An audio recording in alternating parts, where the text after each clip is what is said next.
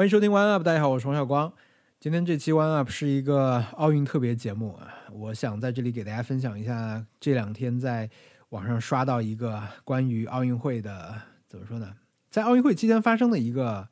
有意思的故事吧。啊，之所以是网上刷到的，确实是因为我并没有看这个比赛啊，但是它这个故事具备非常强的这种传播性，因为有很多大家可能喜闻乐见的这种元素在，比如说它是一个冷门，它是一个黑马故事啊，它是一个。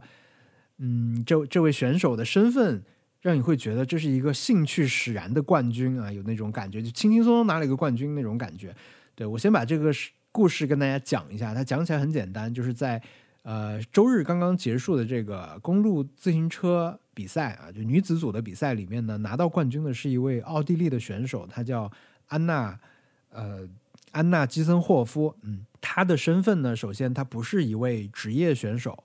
她曾经有。专门练习的经历了，但是他目前他并不是一个职业选手，他是一个呃数学系的博士后研究生啊，他是一个做学问的人。你跟他一对比呢，就会觉得首先他的对手都是集团作战啊，然后呢又都是平时是职业选手，嗯，然后他就相当于是孤身一人跟这些人对抗，但是呢他本身也没有什么奇怪的这种战术等等，他就是一路骑在最前面。然后就直接拿到了冠军啊，就一路领先，最后拿到了冠军。虽然他事先对自己的期待是不高的，因为他觉得虽然他准备了很长时间啊，但他只希望自己拿到的名次好像是二十几名还是三十几名吧。在因为在奥运会上，他这样的一个非职业选手能拿到这个成绩，应该也是个人会很满意。他的车也是自己攒的，就是这儿买一个那买一个，就是自己拼起来的一个这种车，也不像其他的车感觉会更。呃，有有某个品牌给你赞助最好的东西，他都他是这样一个自己攒的车，好像他就没有什么支援团队等等这些都没有。那我觉得这些讲讲下以后，你会觉得这个故事它本身虽然奥运会期间我们总会看到说这个人他平时嗯为了得到这个奖牌做多少努力啊，或者是训练很很条件很艰难，这些故事也一直都会有。但我觉得这个故事还是有一些些特别的地方，所以呢，我就。我虽然不是直接看了这场比赛，我是通过网上的信息先看到这个故事本身，然后我再去搜了一些前前后后的这种资讯来看，慢慢的补完了一些呃赛前赛后的一些东西吧。啊，我觉得是一个嗯可以给大家详细讲讲的故事，很有意思啊。其次呢，是一个对我来说也好，对很多朋友也好，可能可以稍微听听看，就是说作为一项运动的自行车，它这个在这样一场比赛背后会有一些什么东西。所以呢，为了聊清楚这些话题啊，我就找来了一位，嗯，之前有过一面之缘，但是我认识他，就是因为他是那种会带着自己的车去大理骑骑个两天，然后回来那种。然后我我们在飞机上碰到，打个招呼，然后后来拿拿行李的时候，我看他拿了一辆自行车走，觉得特别帅气啊。后来就也跟着他们那些媒呃，他因为他做自行车自媒体和社群嘛，我也看了一些自行车相关的东西，所以这次我觉得正好借这么一个机会找。他过来，我们可以一起把这种关于自行车的一些事情，我的一些疑问吧，我就特别外行的一些提问方式，会来问他一些问题。呃，今天上午呢，我发了一个微博，是我其实我没有看那一场。哎，我很好奇，你从你哪里获得资讯？是 More 吗？啊，没有，我就是正常在浏览社交网络的时候，先看到了这样一条新闻。我觉得这条新闻对我们这种不，因为你获得的资讯非常的完整。但你只写了大概没有多少字，一百个字以内吧，但是资讯很不是你你看到我写出来那个，我已经写了很久了。我们发微博很慎重的，我们没有一条微博是随意发的，好吗？我们 啊，不像我对吧？打把它当聊天用，我都很少会直接在微博输入框里面写。呃，奥运会期间其实会有很多这种故事出来了，对吧？就故事性很强的一件一件事情。那我也想把这件事情传达给。可能会对他感兴趣的人，那我就要去想怎么去写，因为我觉得这个它是有层次的嘛，对吧？就是呃，这位选手安娜，那基森霍夫应该，对对对，基森霍夫吧，差不多有叫基森霍夫的，对对对，安娜基森霍夫，他首先他的身份是一个现在没不是一个职业选手，对吧？他是一个呃，感觉是一个博士后，他是我我因为我还看到日文的网站，因为我是后来为了配一些这种。图片嘛，因为我我想把那个关于自行车的这个比赛赛段的这种图片也放在这条微博里面，所以我也去找了一些图片。所以在那边看呢，就会比如日语里面叫这个安娜基森霍夫，就直接叫他数学研究者。我觉得这种头衔真的还比什么博士后什么 还要更有，你就觉得他平时是一个做学问的人啊，就研究的东西。对，就是我觉得他有不同层次。首先，他他是非职业状态；其次呢，他爆冷夺冠。那我觉得，当然最会让人觉得啊，这条太有意思了。那当然就是获得第二名的选手，当时都不知道，都忘了有它的存在。这种这种很很像写出来的虚构的那个。呃，我其实昨天晚上看到，但我搜了一下微博，其实有。我觉得你们圈内的人一定是已经在讨论这件事情了，因为好像是一个冷门的事件。对对对，其实我也写了这样一条微博，它没有被转发很多，因为我觉得我写的。没有把特别要点的东西拿出来，会吸引其他人眼球的要点拿出来。对对对对对，我写的可能更吸引我们的人的那种方式。写手写手还是有有一点技巧啦，就是怎么样去那个让让人注意这个新闻。这样，我还是先让邹成自我介绍一下，因为今天会是一个，我觉得我们还是来聊一些跟自行车这件事情相关的一些。呃，故事内外包括生活里面骑自行车方面的这些事情。嗯，我叫邹晨，然后我我从事的行业应该就纯是自行车了。嗯啊，我们自己其实有的一个自行车的一个自媒体，差不多这样的一个概念，叫做 Club 一百啊，主要是自行车的一些视频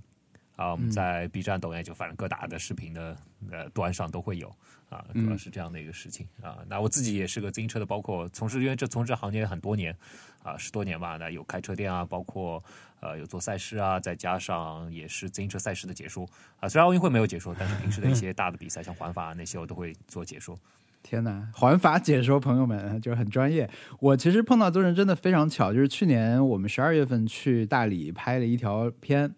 然后回来的时候就碰到他，他跟我打招呼。嗯，然后反正我印象最深就是我们去拿行李的时候。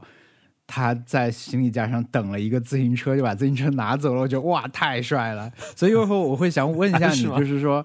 因为今天看这个这个新闻的时候，还有一些想法，就是说，哎，他们这个赛道。赛赛段安排的这么好看啊，就感觉在那边骑车确实是可以去想象，好像很舒适的一个一个运动方式。所以我待会儿会问问你看，就相关的这种这种生活方式的可行性是怎么样的。这样，我先把我的角度，我看到的这个新闻啊，在在这里再说一遍，以防有朋友还没有知道这件事情。呃，然后呢？我们再一条一条的让让邹省来做一些补充啊，你们圈内是怎么看这件事情？但我们应该不会从特别专业的角度来讲啊，我觉得还是说让好玩的新闻或者所谓的出圈的这种新闻，让它不要太被我之前 为了传播写的那种营销号枪影响。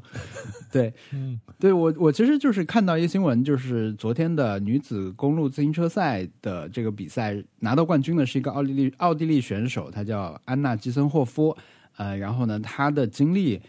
呃，跟参赛的大部分选手可能不一样。就首先他是单人来参赛的，他没有一个队伍。因为我虽然对整个的这种自行车专业比赛没有太多了解，但是，呃，我看到这些新闻和别人的描述的时候，我的想象就是说，其他队伍是多人参赛，可能就会像 F 一一样，就会出现一些队伍分工啊。其实这个我可以稍微解释一下，这一个点上稍微可能解释。他所谓的单人参赛，只是说上场的运动员只有他一个，当然他还是有后勤的人需要帮他去做这个事情，不是一个人可以去完成，他必须是有后勤的人能够去帮助他，包括补给啊那一些，包括车队的技师啊这些可能还是需要。只是因为他还是有是吧？对，这些还只有，只是说奥地利的自行车水平不高，或者说女子的自行车水平不高，所以他们在奥运会前能够拿到的积分只能够让他们上一个运动员，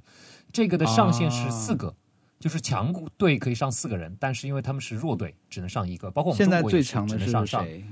呃，荷兰，差不多就是在这个里面没有人能跟他们比的那种水平啊，就是他们没有拿到冠军就是失败的这样的一个水平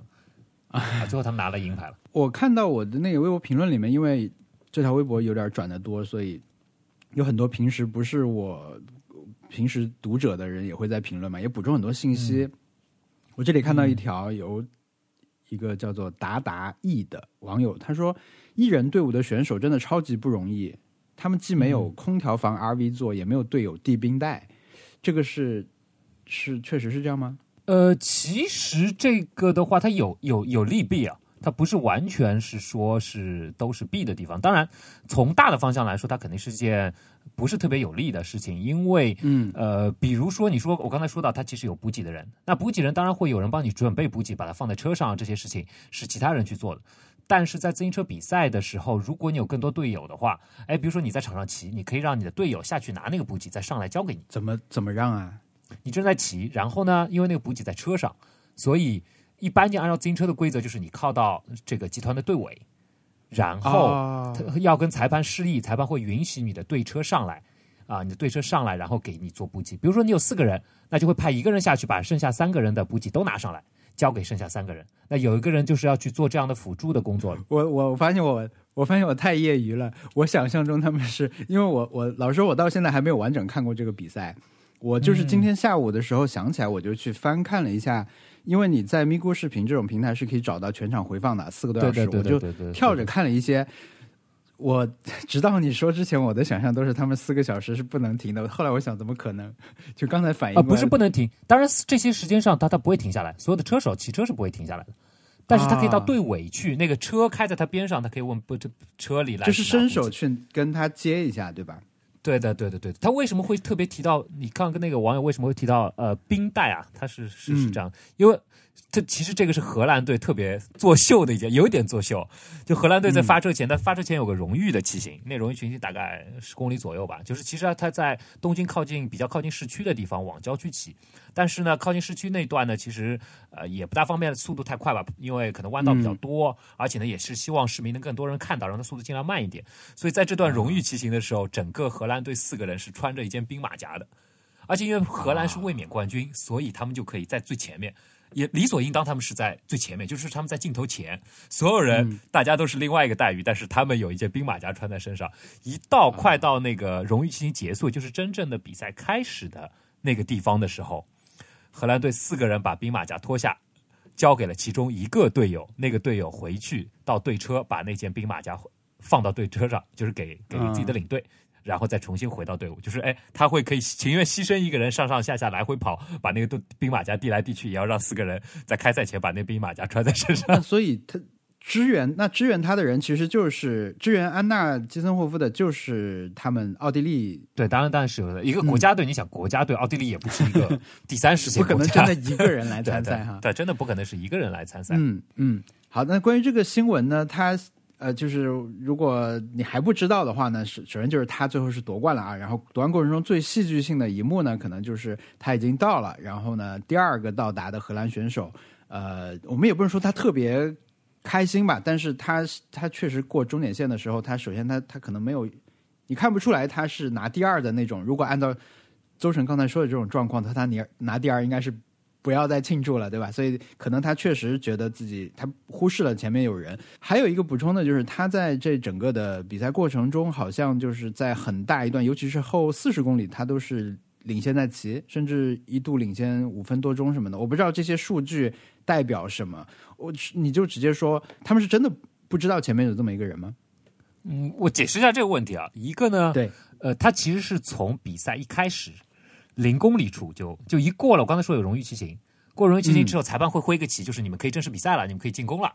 有人想要加速可以加速了，不然呢，所谓的荣誉骑行是前面有辆车会把整个速度压住的，就大家其实干不了什么，就跟着那辆车就完了。那他其实是到零公里，他是第一个发起进攻，然后他就就走了，领先。一直领先，当然前面那段领先为什么说有四十几公里这个区别呢？就是之前呢，他还有人跟着他一起，就是当他进攻的时候，还有其他人一起进攻，然后他们就形成了一个集团。那这个呢，我们一般性把它叫做突围的集团，就是在最前面的这样一个集团。然后呢，后面的人我们把一般性把它叫做为大集团。也就是说，突围集团和大集团的最大的差距曾经拉开到十分钟左右。嗯，所谓的说四十公里一个人走，就是到最后四十公里的时候，他把突围集团其他人给甩掉了。他自己走了啊，他一个人跑其实是跑了四十多公里，啊，整个小的集团一共差不多在前面一共跑了一百多公里，就整个比赛从头到底，他们都是在外面。嗯、这是常见的状况吗？呃，这不是个常见的情况。呃，像这样的一个比赛，要在第一分钟突围就获胜，这是一个本来概率就很小的，尤其是当一个根本就不知名的一个车手，那跟那个概率就是更小，就几乎不可能发生的一件事情。嗯真的是几乎不可能发生的一件事情。那为什么我说他其实一个人有时候也会有一些有利？那其实他利用了自己的一个人的特点。刚才我们说，呃，如果你有四个人，你要派一个人下去到队尾去拿补给，但是如果你突出去的话，呃，你一旦突出去之后，你的队车就可以也跟上去，就是说你的队车可以直接跟在你那个小集团后面。那这时候拿补给的话，队车就开上来，你直接就可以拿。嗯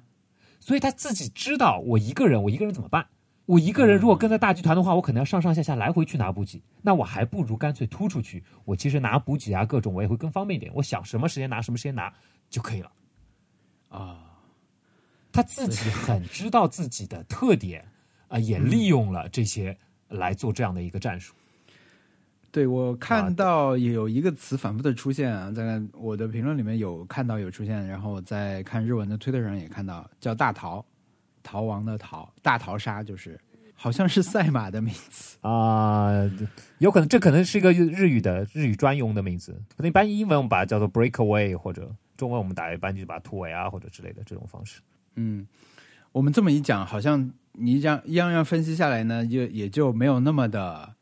神奇了，被我们解的支离破碎。不不，它其实非常神奇。它即使在我们圈内，它也是件很神奇、很神奇的一件事情。它所有的点都正好要在那里，然后才会。对，我有看到你们的一个讨论啊，我有看到应该是你们圈内一个、一个讨论是，呃，我不确定，有可能就是你发的，就是说，呃，可能比如在荷兰的那个拿第二那选手的这个概念里面，他他是有明确的对手名单的，嗯那他可能一个个都超过去以后，他心里面就有数了，就啊，这个人是我的，他本来可能是我的劲劲敌啊，他可能会跟我争冠军。嗯那现在他明确已经在我后面了，但是可能就忽略了这种本来没有在瞄准镜里面的人，这也是有可能的。嗯呃，这个可能就要更详细的去解释现场的在比上场上的一个情况，包括这个人，就是我们最后的这位冠军，因为他的经历本身就是件非常传奇的事情。就这个人，他的经历是呃，在大学的时候开始会参加一些铁三比赛啊之类的，他以前是练跑步为主的。啊、然后大学开始接触铁三那些比赛，然后呢，他脚受伤了，脚受伤了呢，他就干脆跑步这项就少比了，专攻自行车。嗯然后他会去参加各种的业余的活动，那种业余活动就是我们平时真的会参加的那种，那种很多、就国外的很多业余爱好者都会去参加的那种大型的，可能也是一百多公里啊这样的一些赛事。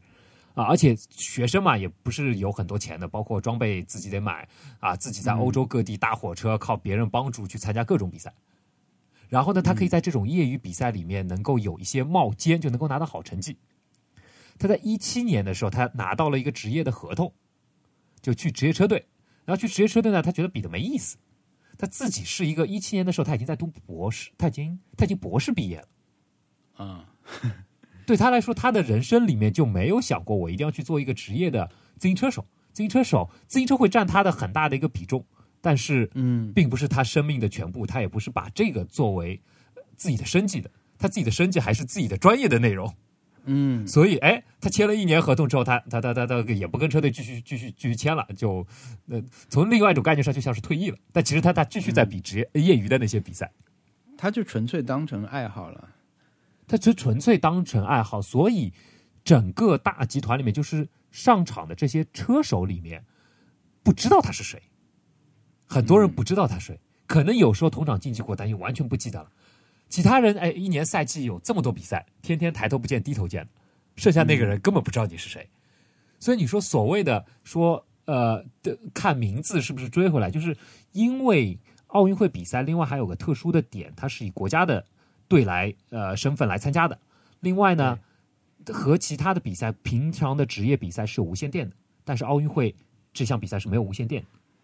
啊，对，这个很关键啊，这个很关键。所以，如果在有无线电的情况下，是后面你的队车会告诉你你和前面差距多少。就比如说队车后面的领队是可以看直播的，看着直播就知道场上情况什么样，然后无线电耳机就可以告诉你。但是在没有这种沟通的情况下呢，他们夺得获得资讯的方式是会有摩托车的裁判啊，给他个白板提示一下，告诉哎前面有有多少人，大概领先你呃多少时间。哦，就还是可，那这个是一种怎么说呢？他的 资讯的传递，就是说，呃，领队在队车里面一直在跟着这个车队开，对吧？那他是可以通过直播得到说现在我们的选手前面有人的这个信息，然后他再可以去相当于说我指指派现场的摩托车给你一个信息，是不是？他是其实是可以不是不是摩托车是，呃，不是是如果在有无线电的情况下，领队有无线电告诉车手，啊，但是在没有无线电的情况下，那其实后面的领队对战术上他其实发挥不了，几乎发挥不了任何事情。嗯他的那个资讯是摩托车的裁判，就是赛会统一给给一个会有个哦摩托车给个白板提醒你，他前面领先多少时间。那理论上是不是只有比如说去拿水的时候可以传递这个信息，然后拿水的人再传上来告诉他们？对，理论上其实真的，所以这信息的传递是你要做到百分之一百的精确，嗯呃，有困难。所以呢，他们一般性可能会记，哎，前面大概多少人，领先多少时间，然后我要去把他们追回来。那最后，其实，在终点前，我忘了在四五公里的地方，他们其实追到了两个人，他们以为所有的人都追回来了，而且追到这两个人是职业车手，他们是认识的，而且呢，可能在之前的沟通说会说，哎，前面有哪些人，他可能报了一些名字、A、B、C、D，他算了算，对对哎，A、B、C、D 好像都追回来了嘛，然后有一个是没名字的，可他根本就不记得，大家在集团里面传也不知道这人是谁，所以根本不知道前面其实还有一个人。呃，我还有两个就关于这条短短新闻的两个印象吧。一个就是，首先他的车啊，可能不是整个由一个品牌来赞助，可能是什么都有一些类似是自己攒的那种感觉。但是，嗯，就是就我这种外行去想象，这样不一定是坏事吧？是不是你可以用就是各有特性的零件去攒？反而是，首先在这种级别的比赛里面，这个装备的影响有那么大吗？呃，装备的影响会有一些，但没有到一个非常决定性的一个因素。它在装备上，我觉得是会有一点点吃亏的。啊，它所有的装备其实等于是自己买的，自己买就有一个成本问题。自己买它还是有限，对的，还是个有限的投入放在里面啊、而且好玩的是，而好玩的是，它比如说它用的有一些配件还是中国品牌的，而且这个等于是中国品牌大概自自己生产，中国品牌自行车在奥运会第一次能够拿到 任何奖励，任何在任何大赛上可以拿到任何成绩，然后是块奥运金牌。当然，中国品牌自己本身不知道，他自己买的嘛。平时有有赞助这些吗？大家一般用的是什么品牌比较多啊？没有，其实没有，完全自己。我觉得他可能会用中国品牌的一个原因，是因为其实还是价格上其实是有一些优势的。它中国品啊牌用的是哪个、哪个部件？呃，是车把，车把，因为因为他骑的那台车跟我的那台车是和我自己骑的正好是一样的。然后我在看比赛的时候，我在看比赛的时候，我就看一眼，哎，不对啊，他没有用这台车的原装把，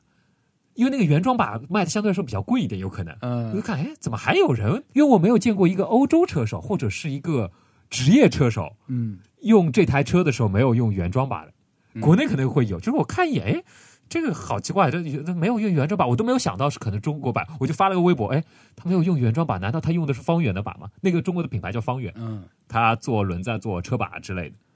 因为我都没有想到这个第三方的这样的一个车把，可能只有中国品牌做。我脑子里我都没有想到还有一个国外品牌会做这个，我所以我就发了微博问，哎，这个是方圆的吗？然后还有人在下面回，好像不是吧，什么之类的。然后最后看到照片，哎，果然是，天哪！真的是有可能他因为财务上的关系，他自己选择一个相对来说价钱比较便宜的装备。对，我觉得这可能是怎么说呢？因为我平时看足球嘛，我会觉得对那对那些球员来说，他穿哪个鞋不是那么重要。对他们，而且经常有人会拿什么七八年前的鞋，它它还有库存，它还拿出来穿。对他们，你你所以你不能说七八年前鞋比现在差到哪儿去，好像也说不了。对，所以它不是一个起非常决定性因素的一样东西。刚才其实有一个想问的是说，如果是在我们就不说同样这个比赛了啊，就是在正常的有无线电的这种情况下，就是战术，就自行车公路自行车赛里面的战术，一般会有什么什么用用法？比如说四个人会怎么样去？不会有人去挡住别人吗？对我好业余呃，其实的话，呃，一般的比赛每个队的车手会更多一些。四个人本来其实奥运会就是希望让他的可能偶然性更大一点，其实已经做了这样的限制，因为你的你的整个车队里面人越多，你可以做的事情可能就越多。哎，这个人负责去拿水，哎，那个人负责领旗在前面挡风，每个人可以有不同的事情干。就他们的分工啊除了呃后勤拿水这种挡风，呃，一般的分工的话，一个呢，我们一般把它会叫做主将或者副将，就是一个是主力的射手，一个是做嗯辅助工作的。那主力呢，可能车队里面可以有一个或者两个。啊，可可以有多个人，就是哎，多个人的战术就是哎，进我他可以来回试嘛，就我这个人进攻，嗯啊，或者这个如果被追回来，另外一个人再进攻，那可能打的牌就可以多一点。我可以把相对来说我可能赢下比赛的点放到不同的篮子里，可能更分散一点。嗯另外呢，辅助的车手其实最主要会起到的两个作用，一个呢就补给方面，要下去帮你拿水啊之类的一些事情；另外呢，一个主要就是一个帮你挡风，因为所有的自行车的战术都是其实是围绕着风的，啊，因为有风阻的存在，所以因为在前面骑的人和后面骑的人，他会有很大的一个差别啊。在前面的人可能如果输百分之一百的话，后面跟着的人可能可以省到啊百分之二十，省百分之二十的力。如果你那个集团大一点，你可能省的更多，可能上限可以省到百分之五十的力。哦那很啊，就是你在前面拼拼力，我其实是只要用你一半的力，我差不多就可以跟上你。有没有人的分工是负责跟别人对手聊天，这样影响一下对手？呃，这这这个可可可可能有吧，可以有。给那个我们的听众朋友提个建议啊，如果你现在是在一个非上班时间啊听我们这期播客的话，你其实可以尝试去找到那那个比赛的呃录像啊，一边因为播客没有影像嘛，你可以一边看着那个比赛的回放啊，一边来听我们聊。我觉得这个其实是一种一种一种搭配的方式，可以尝试一下。眼前因为你可以看到这种呃风景啊，还有一些比赛状况什么的，可以试一下。因为如果纯粹只是去看的话，嗯我们这种业余的看比赛，可能你会有点不知道看什么。对啊对啊对啊对，我在回看这个比赛的时候，其实因为我我我是想要去拖着看那个冲刺的那个时候嘛，我想看最抓马的这种时候，但是我在那时候就发现一个，其实我当时找图片的时候，我我就已经有点，我觉得我看到这个安娜基森霍夫她冲冲线以后的照片呢，我我觉得有一张照片看上去有点太痛苦了，看起来有点像是她受伤了，嗯然后倒在地上，我就没有选那张。那我选了另外一张，其实也挺痛苦的。但是当我去看视频的时候，其实她冲线以后有一段，虽然镜头已经从她这边拍了她仰天躺下，然后就转过去拍那个接下来冲线的选手的时候，其实麦克风里还是有收到她声音。我觉得他那时候感觉很痛苦啊，所以这个就是很很累的。对他真的是竭尽全力。他所谓的竭尽全力，而且因为没有无线电，嗯后面的人可能不知道他的存在，但是对他来说，他同样不知道他自己领先多少。嗯，对他如果知道自己手里有一分钟的优势的话，他可能有更多的庆祝时间，也可能最后可以稍微放松一点点。但是对他来说，他所有就从他第一秒出去之后，一直到终点线前，他都得顶在自己百分之一百。所以到最后，尤其到最后，其实对他来说强度是非常大的。嗯，不太能想象的话，你可以去找一下那个冲线的瞬间看一下。我觉得那个是很直接的，可以刺激到你。就是当一个选手他骑行了那么长时间之后，他整个的身体和他的心理状态绷到最紧，维持那么长时间之后，他他那个时候的那种反应，我觉得是很很震撼的。因为我真的不太能，我我骑车纯纯粹就是休闲型的骑车，或者说是作为交通工具的骑车嘛，我就不太能理解这种体验到底会是什么样的。一一个参加自行车比赛的人，在那个时候的身体感受是是怎么样的？他跟比如说跑步或者长跑、短跑这种有什么区别吗？嗯，首先啊，从自行车运动本身，我觉得它从观赏性上来讲，相对和足篮球啊和那种高对抗性来比的话，它相对来说还是无聊的啊，并没有说你没有感受到那个 精彩。那跟 F 一比呢？跟 F 一比，我觉得差不多吧。我觉得差不多，它其实有蛮大的区别。F 一的你可能不知道，它不可预见性还是挺大的。啊，就是你你不知道它精彩的点会在什么时候，所以虽然一场比赛可能一个半小时，但是你还是会少在电视机前把它看完。但自行车比赛它可能可预见性非常的强，就是你可能知道它什么时候会发生，或者你可能预见到它精彩的点在什么时候会发生，导致它大部分的时间相对来说从观赏性上是无聊的。你只要把那些精彩的挑出来，自己知道它会发生就好了。啊，我问一个比较个人的问题，你你有没有拿过冠军？哇，呃有吧？很小级别的这种业余的比赛，所以它不是没有没有任何意义。哦，没有拿过冠军，我只上过领奖台，我没有拿过冠军，我只上过领奖台。我已经觉得很了不起了。呃，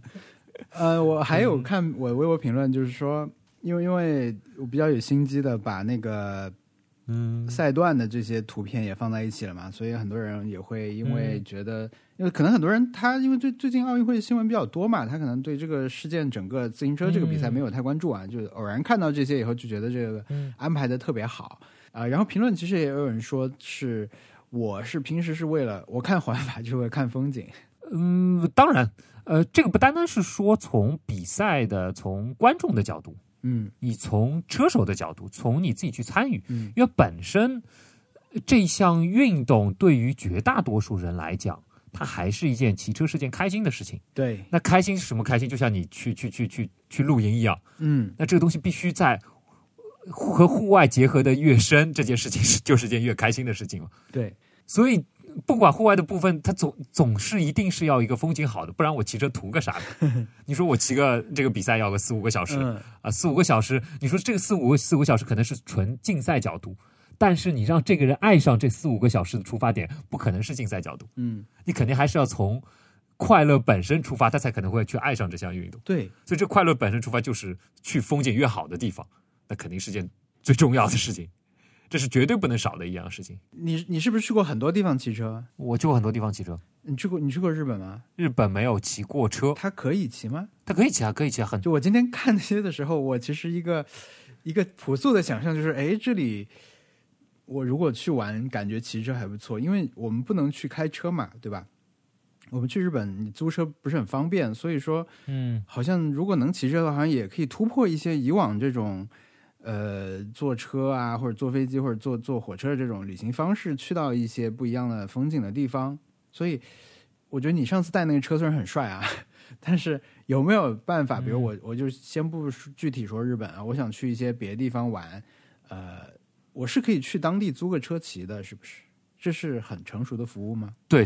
这是很成熟服务。在多数，其实如果这地方本身风景很好的话，它其实就会配套有这样的服务。嗯在多数相对来说，其实，在我们包括在在在在在国内，嗯其实更多的地方也越来越多会有这样的服务。那你想，他如果接触自行车文化更久的一些国家，当然这样的服务是非常成熟的。嗯，荷兰肯定很好，是不是？呃，对，荷兰当然肯定很好，荷兰是人均拥有自行车最多的一个国家。决定这种服务跟共享单车区别的可能有两点啊，对我来说，一个就是说，呃，车是怎么样的，还有一个就是说有没有比较成熟的可以去玩的这种，甚至比较有特色的这种路线，这种信息要去哪里找啊？如果我想要去，呃，我我们还是先假设说我要我要去日本玩的话，比如有有没有类似租车品牌一样的这种？对，日本其实这方面做的非常好。呃，你说租车和共享单车有什么区别？其实这个最主要在你的诉求。那比如说，如果我今天，比如说我骑公路车的，就这个车相对来说需需要的它速度更快一点，但是的话，呃，我不今今天不想带了，嗯我想到当地去租一下的话，其实你在嗯网站上随便查一下当地哪里有租自行车，你可以找到很多的车店，嗯那就可以提供相关的一些服务。当然，你要呃，第一点，哎我可能是一个休闲为主的，呃，租赁车，这个日本很多的地方，特别是它特别推旅游的这些地方做的都很好，嗯。而且呢，它还会有专门的一些骑行的线路，呃，比如说我知道的，比如说有环四国的，啊。呃，它环四国怎么做？它有一个环四国的起点，那边还会放一个标志，嗯。然后呢，你事先要到网站上可以去申请一个打卡的一个指头，啊。然后这个打卡指头你可以，呃，环四国圈好像一千公里吧，你随便你多少时间去完成，你可能这次去日本你骑了五百公里，你下次再去日本你再骑五百公里，嗯然后你在上面打卡点都去敲章打完之后，你把这东西寄回去，他会再寄回一份证书给你，嗯你完成了这件事情。有很多人去去去去做这个，对，所以它相对来说，所有的这些线路的资讯啊之类的，也非常容易的可以去获得到。所以有品牌吗？比如像像像赫兹租车这种类似的大的品牌没有特别大的品牌，因为这个东西它不是特别有全球化，啊，所以它不会有一个全球化的品牌去做这件事情。它相对来说，它需要的一些服务啊，可能会更细致一点、更琐碎一点，所以还是以当地的服务为主。说到嗯，比如说日本的和自行车游客相关的话，我其实会想到两件事情，一个就是我们有一年去濑户内海玩，濑户内海艺术季嘛，嗯其中有一个岛，其实每个岛你上去它都有那种在服务处嘛，一开始上上去都是有一些小的商店啊、餐餐厅，然后还有可以租自行车啊。有一次我们就租了自行车，直岛就有嘛，就是它其实有好几个岛，它租的车是很普通的自行车，就真的是家用自行车那种。它有两种，一种是普通的家用自行车，一种是电动家用自行车，它都不是山地自行车，都不都不是运动型的这种，嗯都是给你正常骑的。但当时我们 就是没有租电动的，结果累死了，因为它都是大坡。对，然后还有一个事情是，就看日本漫画和动画片里面，其实很容易出现的一种人，就是可能他们的某个时成长的某个阶段，就会出现那种说我要离开现在的生活去环日本一周，就是嗯骑着一个破上学自行车，后面插个旗杆写着日本一周的那种人。嗯就一般被塑造成傻傻的那种很愣的人嘛，很多人也最后是做不完就会回来的。对，我会想到这种人，但是这次看看了一点这些这这个新闻和背后的一些呃图片啊什么以后，其实会让我觉得说，用相对专业的这种自行车去玩一个相对路线，好像会是跟刚才想象的这两种很不一样的。因为我觉得这两种虽然它有休闲的性质，呃，但还是有一点点交通的目的在吧？因为它车那个岛上它可能没有公交车，自行车反而确实就是嗯最好的这种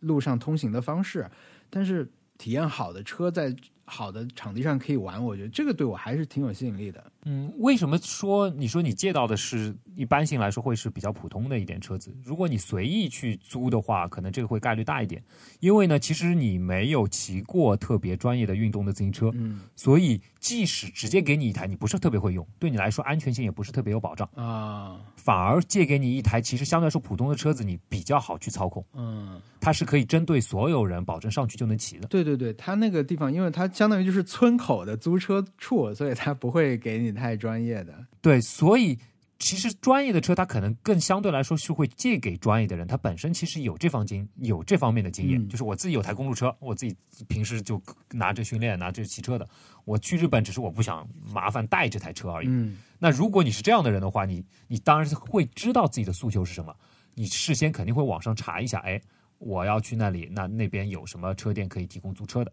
而且因为对于专对于一辆普通的车子，它来说它还不分尺寸，任何人啊、呃不同身高，一米六、一米七、一米八，他只要借给你就好了。但是对于你专业点，它可能还要分尺寸，嗯一个台车可能要分个六七个尺寸，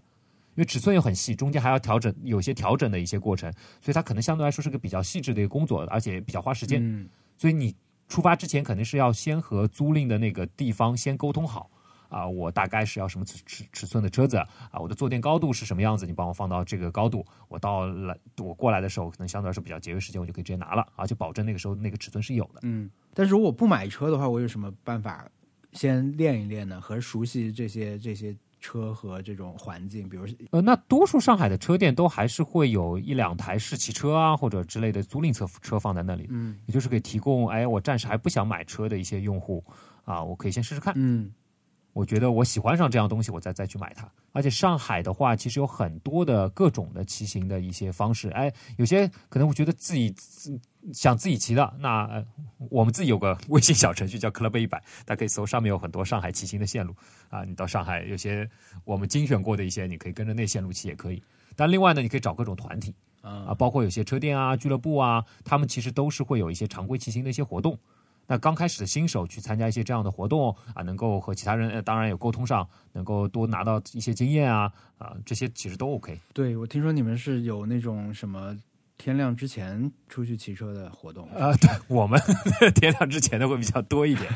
就是上班前先去骑骑一圈，再再再准备上班，是吧？对啊，对啊，我们有周中的，那上班前可能呃五六点钟出去骑一圈，然后七点多回来洗个澡就可以继续去上班嘛。嗯啊，就是早上交通状况更好一点。如果我想要骑得更快一点的话，我只能选择更早的时间啊，这是当然是一种方法，但多数对于新手而言，可能还是以周末为主了。哎，你那你今天看的那个，呃就其他的奥运会的这种自行车相关的，还有什么好玩的事情吗？奥运会自行车一共有二十二块金牌。那么多啊！呃，如果非要和自行车相关的话，铁三也和自行车相关，可能有二十四。对，奥运会自行车其实是第三大项目，仅次于游泳和田径。嗯不过我觉得我每年看奥运会都会都会对于奥运会有不同的理解，嗯特别是比如说女子的这个比赛，让我对奥运会的理解又不一样。像女子这比赛，我会原来可能对我对奥运的理解，可能小时候那种啊，中国拿了金牌很了不起，嗯啊，可能到后面会变得哎，呃，更多人去参与运动会是件更好的一些事情。嗯然后到了这届奥运会，特别是讲到这样一位可能一个博士后啊拿到奥运冠军啊这样的感觉上的时候，我会觉得，哎，奥运会可能还有一个呃以前没有理解的点，就是呃如果这个奥运会赢不赢，不会去改变他们的命运，它反而是不是件更好的事情？以前我们理解，哎，这个人拿了金牌，哇，他以后可以、可以可以可以可以赚很多钱，对一下子改变命运了。在在中国人的很多概念里面是这个样子，对但是你去看，就是昨天的女子这样比赛，嗯，她冠军是个博士后，她的专业是数学方面的，对，他会继续去从事自己专业的事情。嗯。自行车只是他一个兴趣而已，对。这个事情不会改变他命运上，只会让他啊、很高兴，我是一个 奥运冠军。对。啊，他可能可以给以后孙子啊讲讲这样的故事。嗯。对吧？然后再反看荷兰队，荷兰队很强的，荷兰队四个人里面是有两个人拿过奥运会的，他们最后拿了块银牌，他只拿了银牌，他没有拿到冠军，但也不会改变他们任何人的命运，嗯因为他们在自己的专业角度已经做得足够好了。他多拿一个奥运冠军，对他来说就是一件锦上添花的事情。就只是一其中的一个比赛，对吧？对的，他只是其中的一个比赛，他人生轨迹不会发生变化。这也是为什么我觉得奥运会这几年会去接纳一些新的运动，嗯呃，比如说像小轮车，我我刚才说自行车里面会有小轮车技巧性的啊，花式的，这就是新新的运动。嗯，其实我觉得这个东西其实它就需要更广的一个参与度，它要广到什么程度？就是真的这个运动员去拿了奥运会，或者他不赢，都对他的生活不会发生特别大的改变。也就是说，这个东西本身它的其实商业价值已经够高了。可能对于拿银牌的人，他本身商业价值就够高了，我今天拿银牌也无所谓。嗯啊，稍微心里有点不舒服，但是真的对他有是个致命的打击吗？不是这个样子，他也不会到说，哎，一个人我本来是我可以去做一个博士，但是我一定要为了奥运会去拿块金牌，我一定要在那里等四年啊，或者什么，也不需要存在这样的事情。嗯，真的把它融为生活中的一部分了，可能相对来说，我觉得这个才是能够引起更多人共鸣，引起更多人关注度啊。这点我我不是说去去去去贬低可能一些老的项目，包括举重啊、嗯那些，在奥运会成立之初，它是很重要的一些项目。但是渐渐当人从事更少的时候，比如说我们看到中国队的举重运动员，在我们概念里面，他每四年等的就是那个奥运的时间点。对他拿到和不拿到，可能会对他的生命发生非常大的一个变化。是但这个我觉得其实他已经渐渐的远离了现代的需要有的奥林匹克的精神。嗯，我大家喜欢今天我们看我们在聊的这个故事，可能也是因为它很多元素都在这里啊。一个就是所谓的冷门黑马，或者说下课上啊、单枪匹马啊，就是大家可以去从自己的角度去解释这件事情，每个细节都可以发挥出一个梗，什么兴趣使然的，其实不是，对吧？我们刚才都聊过了，它不完全是这样了，但是。嗯，我觉得在在一些项目上，可能就会确实是你刚才说的这种因素的出现，呃，让他们的压力没有那么大。对啊，我就觉得我特别理解为什么我原来觉得奥运会去增加这些新项目，只是去迎合年轻人口味。后来我觉得不单单是啊，它其实接受更多商业化程度更高的项目，嗯，其实是让这个东西的大众化程度能够做到更好。好吧，那我我们今天就先聊到这儿吧。好的，好的，我们先聊到这儿啊，以后有机会去找你们找你们 骑车。呃，可以啊，没问题啊。谢谢邹成的指导啊，以后我也希望有机会可以试试看跟他们一起骑车。呃，今天这期其实对我来说也是一个新的尝试，因为老实说，虽然以前聊过足球，但是聊法跟今天还是不一样啊。以前就是更多是聊一些自己平时的一些生活方式上面的东西，那这次其实是对我来说比较少见的，具体的去聊一个事件和它背后的一些事实类的东西。啊、那也是觉得难得有这机会啊，有一个好玩的故事在那里，然后呢，有知道这个事情前前后后背景的人在那里，可以去跟他聊。我觉得这个是以后可以尝试继续在这个频道这么去制作的一个方向吧。嗯，所以呃，感谢大家收听啊。我们下一期可能就不再会聊奥运了，当然会聊什么，我现在也有点说不准啊。这正是呃目前看来刺激的地方。那我们下期节目再见。那在那之前，如果大家觉得这期节目听着有意思的话，欢迎把它推荐给可能会对它感兴趣的朋友，也欢迎大家在你收听的各种平台啊，能好评的地方，能点赞，能一键三连的地方都支持一下这个频道。我们下期节目再见，拜拜。